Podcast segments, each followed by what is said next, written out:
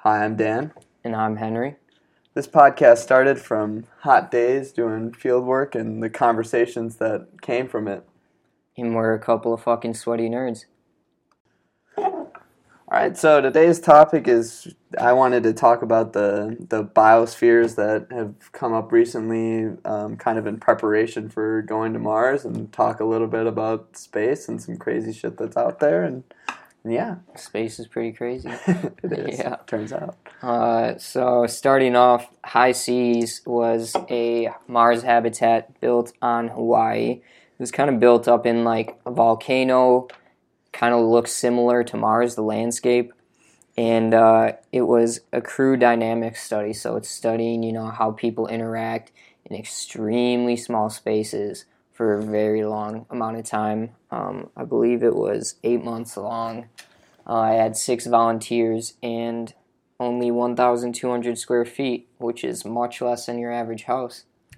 So I'm kind of wondering, like, who, what kind of people are going to be volunteering for this? Are there thousands that want to do it, or is it just like three freaks that have no friends and they really need to?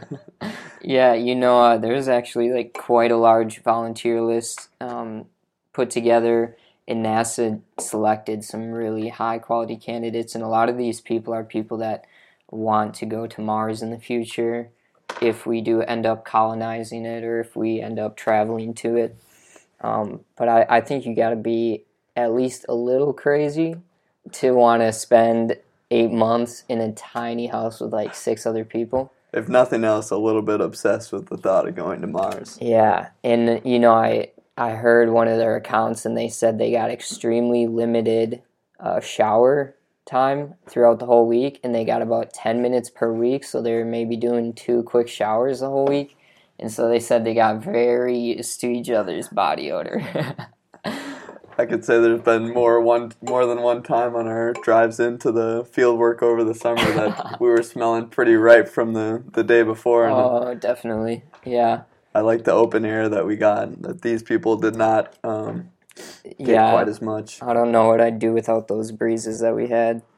So I, I think that in these scenarios too, these people were calorie restricted and they were eating these like super nutrient dense like meals that probably tasted pretty garbage and I kind of wonder Yeah. how that that plays into the morale. Yeah, they were eating those sort of like freeze dried, add water and reheat sort of things. Um, their their living situations were pretty primitive. They had compost toilets rather than actual plumbing, um, which uh, they ran into a couple issues along the way with those.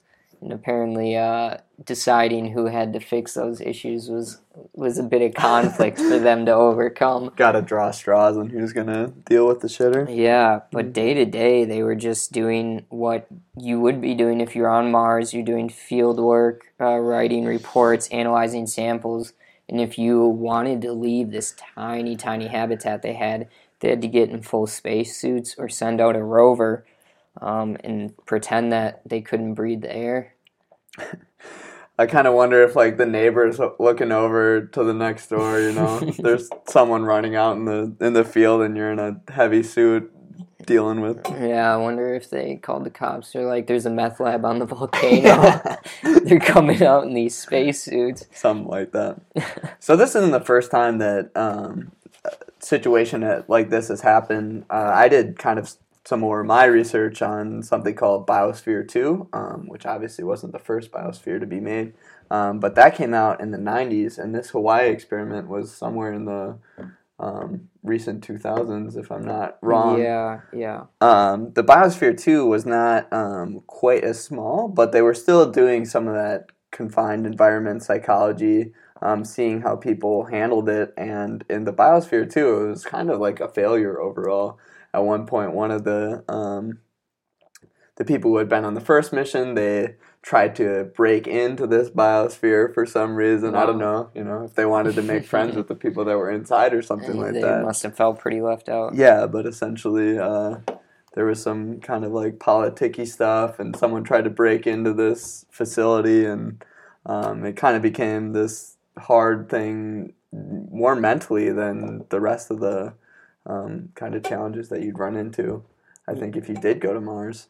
Yeah, I think Biosphere was interesting just how they were trying to recreate ecosystems and get natural gas cycling. So, from the carbon dioxide that they're breathing, they were trying to get oxygen produced by the plants. They were trying to grow their own food in there. Um, they were trying to have the water kind of filtered by natural plants and systems like that. Um, but ended up running into some problems along the way. Definitely some problems, but also like some major successes as well. Um, I think that when it was at its most productive, it was said that it was like more than five times more productive than the some of the most efficient like ag field production communities and like Wow. in the world. So I mean, they had some. Obviously, they took a lot of time to set this biosphere up, but you know, maybe I wonder if it would work on a larger scale that you could use some of those techniques that they use to to kind of get some of that cycling going and stuff like that. Right, right. I can only imagine in either of these scenarios, though, just being trapped in a small space with people. I don't consider myself a very claustrophobic person, but I think if I had to spend that much time with the same people, I'm sure I'd start to feel pretty cramped. I just know like I spent enough time in my young life with my parents and my parents started telling the same jokes and stuff like that and I like you can't just wake up and say something new every morning, you know? Like Yeah, yeah. There's if there's no input from the outside world, I'm sure everything got kind of stale. I'm sure that these people are some scientific minded people and hopefully they found some interest in their day to day research. Yeah, definitely hippies, maybe scientific minded. Maybe scientific minded. So, um, some other stuff that's going on in the kind of Mars world. Uh, obviously, SpaceX is a company that's really interested in going to Mars. Um, there's something exceeding like 28 billion dollars in like revenue from other people inputting into this. Um, want to go to Mars. Um, the CEO or former CEO did he step down at this point or something You know, like I'm that? not There's some kind of totally sure. I know he's still very involved with the company, but um, and that might have been in Tesla because he was Yeah. tweeting about the funding secured for Tesla. So I would imagine he's still CEO of SpaceX. Sure.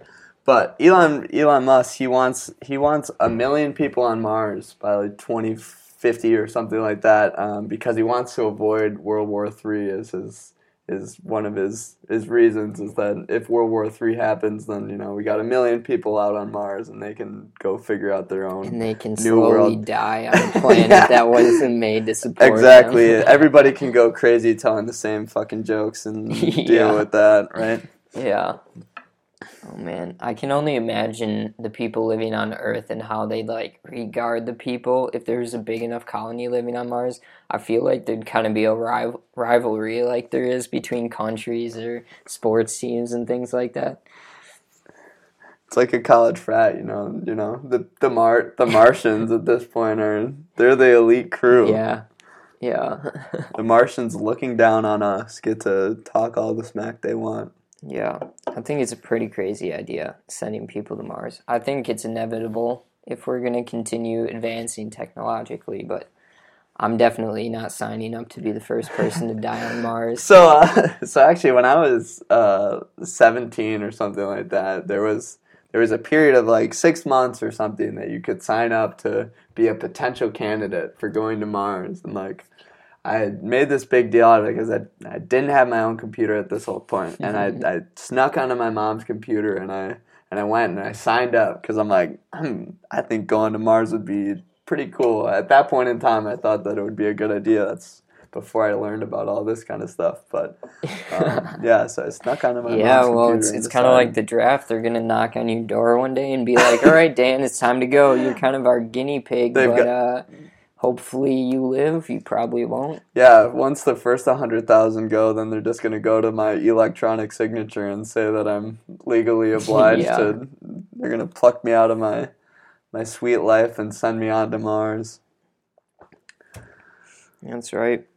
In other space news, um, this is uh, something cool that I came across, and I read something about it a while ago.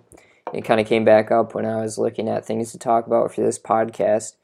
Um, but in concept, this is only conceptual, but uh, NASA and other countries are thinking about building a space elevator to get to space or to transport materials to space to help us kind of expand off of the planet.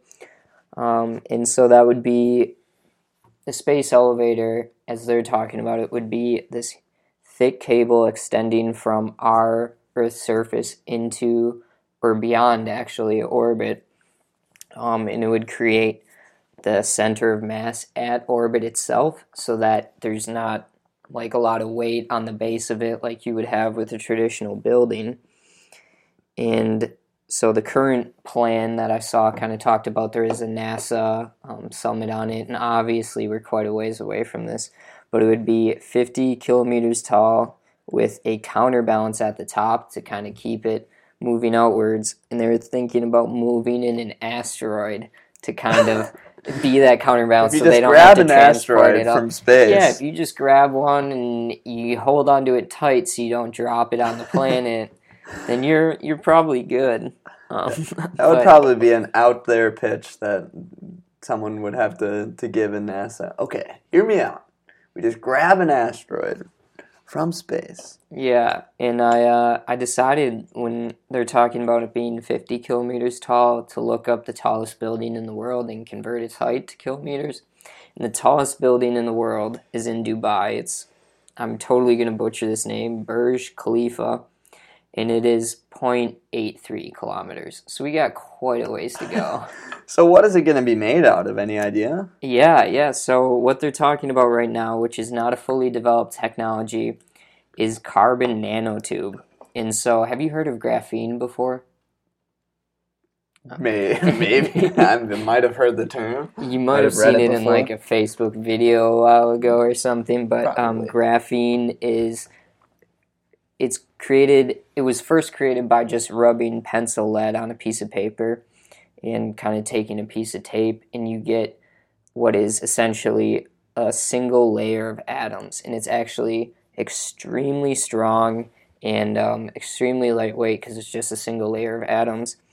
Um, and so carbon nanotubes are graphene sheets which different companies have been popping up trying to manufacture these sheets on large scales running into some problems but advancing the size of what they're able to make. And a nanotube is a graphene sheet rolled into a tube, and it would be 117 times stronger than steel, and with only a width of one fifty thousandths of a human hair. So these things are tiny because they're just they're just made up by atoms, and uh, so these are just carbon atoms all connected, and uh, I I don't know I think it's pretty crazy, and right now um, the the cost to manufacture would probably be extremely high. But sure. if Can't technology, just rub a bunch of pencils on the on the ground and hope that you're gonna have Yeah, a giant could tower put at the this point. school kids of our nation to work at creating the the next uh, space elevator. Exactly. Yeah. Yeah, that'd be a great way. Um, but Japan is actually going to be testing on a very, very small scale a space elevator in space to see how it works in the zero gravity. And it's really just a tiny little box moving between two mini satellites on a 10 meter cable just to see See whether or not, up. yeah, and see how the physics of it work in that zero gravity. I think that's an interesting idea. I kind of wonder, like, who's gonna have access to this? Like, I don't know if I want Trump to be able to send shit out to space right now. Or Yeah, I wonder like if we just start sending all of our trash up there or something. But uh, it's really important because right now it is extremely expensive to send anything to space. Um, it it costs per each pound. It's it's like tens of thousands of dollars. And this would drop the price down to like a dollar per pound. Um, just in fuel costs, obviously, Sure. the tower itself would be very expensive to maintenance and stuff with that. Yeah, Graphene would be interesting. I think it's a cool idea to think about because you could have like sort of dock for spaceships to come in, and then people in their supplies could come up this elevator and get into the spaceships. In that way, the spaceships never have to expend the, the fuel of getting out and um, in and out of the orbit itself. so this kind of like begs the bigger question: like, is the human race gonna shoot off into space someday, or is like if we get rid of some of the people, is it gonna is we gonna have a always gonna have Earth as a home base and go to other planets and stuff? It seems like there's a lot of input into these kind of technology things going into space, and that's cool and all. But you know, is that do you think that we're gonna be on Mars in say our lifetime? I think that we, in our lifetime, it might be a stretch that we're going to be on Mars. I really don't understand how fast technology is moving, and with NASA not having a whole lot of funding right now, I don't see too much happening from them. Possibly SpaceX, but they're really just kind of looking at commercial flights to space Sure. in the majority. But I think even if we did get to Mars and we were successful on creating a colony there, think we're going to realize really quick that it's a lot easier to make a life on Earth as long as we haven't destroyed it yet. Uh, and I think people would still use Earth as a home base and a kind of center of operations more often. Could make it the new Australia and just you know send all our delinquents out to Mars and see how they do and That'd know be a great idea. Low cost. exactly yeah.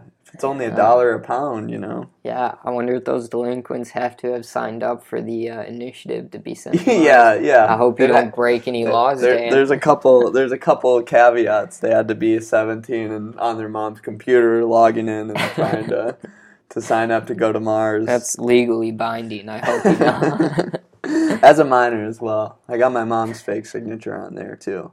uh, that's good. You ever tell your parents about that? It's a secret to this day, but you know, if I ever get a knock on the door, I'm gonna deny, deny, deny. Deny it all. Never happened. This audio recording will be totally wiped by that point. That's right. If it ever even makes it on air. Exactly.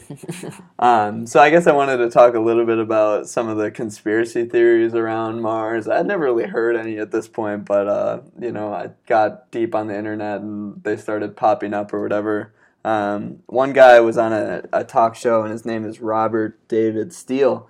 Um, and he theorized, and I looked up, and there's a couple articles about it. Some people believe that um, children, like orphan children these days, um, if they don't have anywhere to go within X amount of years, get plucked from the orphanage and they get sent on a 20 year ride. I don't know where they're going on that 20 year ride. I don't think it takes quite 20 years to go to Mars.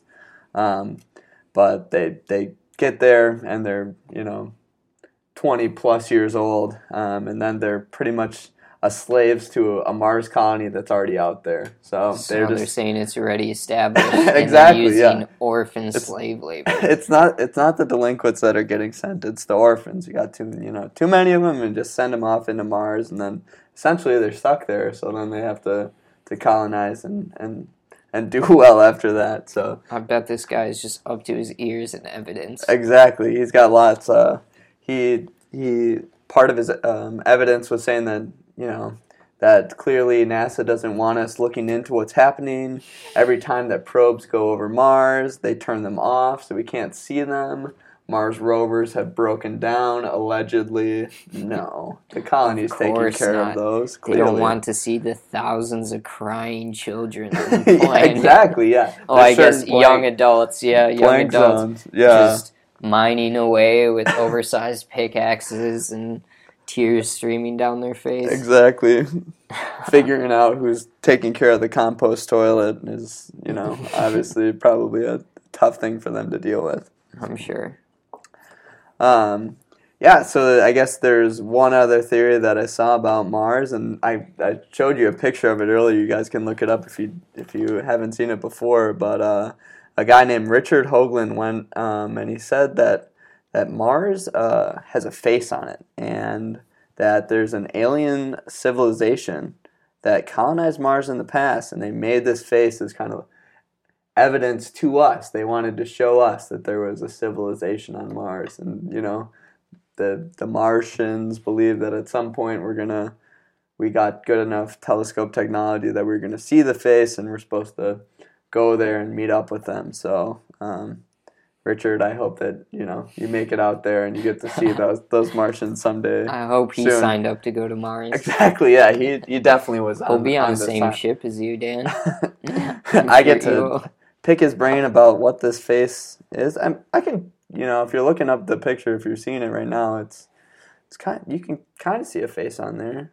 Yeah, I I don't know. When I look at that, it kind of looks like a face from the Planet of the Apes to me. So I'm wondering if we used to live on Mars, and monkeys became too intelligent, took over, and we had to leave, and we came to Earth. Fill in the missing gap in the old uh, evolution scale, right? Yeah. Yeah. the- there's that that giant gap where we were on Mars for a while, and then now we're here. Well, I hate to say it, Dan, but I think I have some serious beliefs that will discredit both of these conspiracy theorists. uh, obviously, the Earth is flat, and space doesn't really exist outside of the ice wall. Um, it's just empty, and uh, and so none of these things could ever have happened. So I was in class the other day and I found out that the flat earth theory like wasn't ever a widely accepted theory. I don't know why that's like everyone's perception of it that like for a long time everyone thought the earth was flat and then all of a sudden it was round. It turns out that people like the majority of the like regular people either never thought too hard about it or didn't necessarily believe that the world was flat, but they didn't know exactly what it was. Um, it wasn't like this big time discovery when we went around the world and we found out it it was round. It wasn't ever a widely accepted term. Yeah, Um, that's interesting. also, it's like a popular thing to be a flat earther now. I think a basketball player, Kyrie Irving, he believes that, Yeah, or he um, allegedly believes it. I think B.O.B. There's like a rapper out there who's super committed to flat Earth.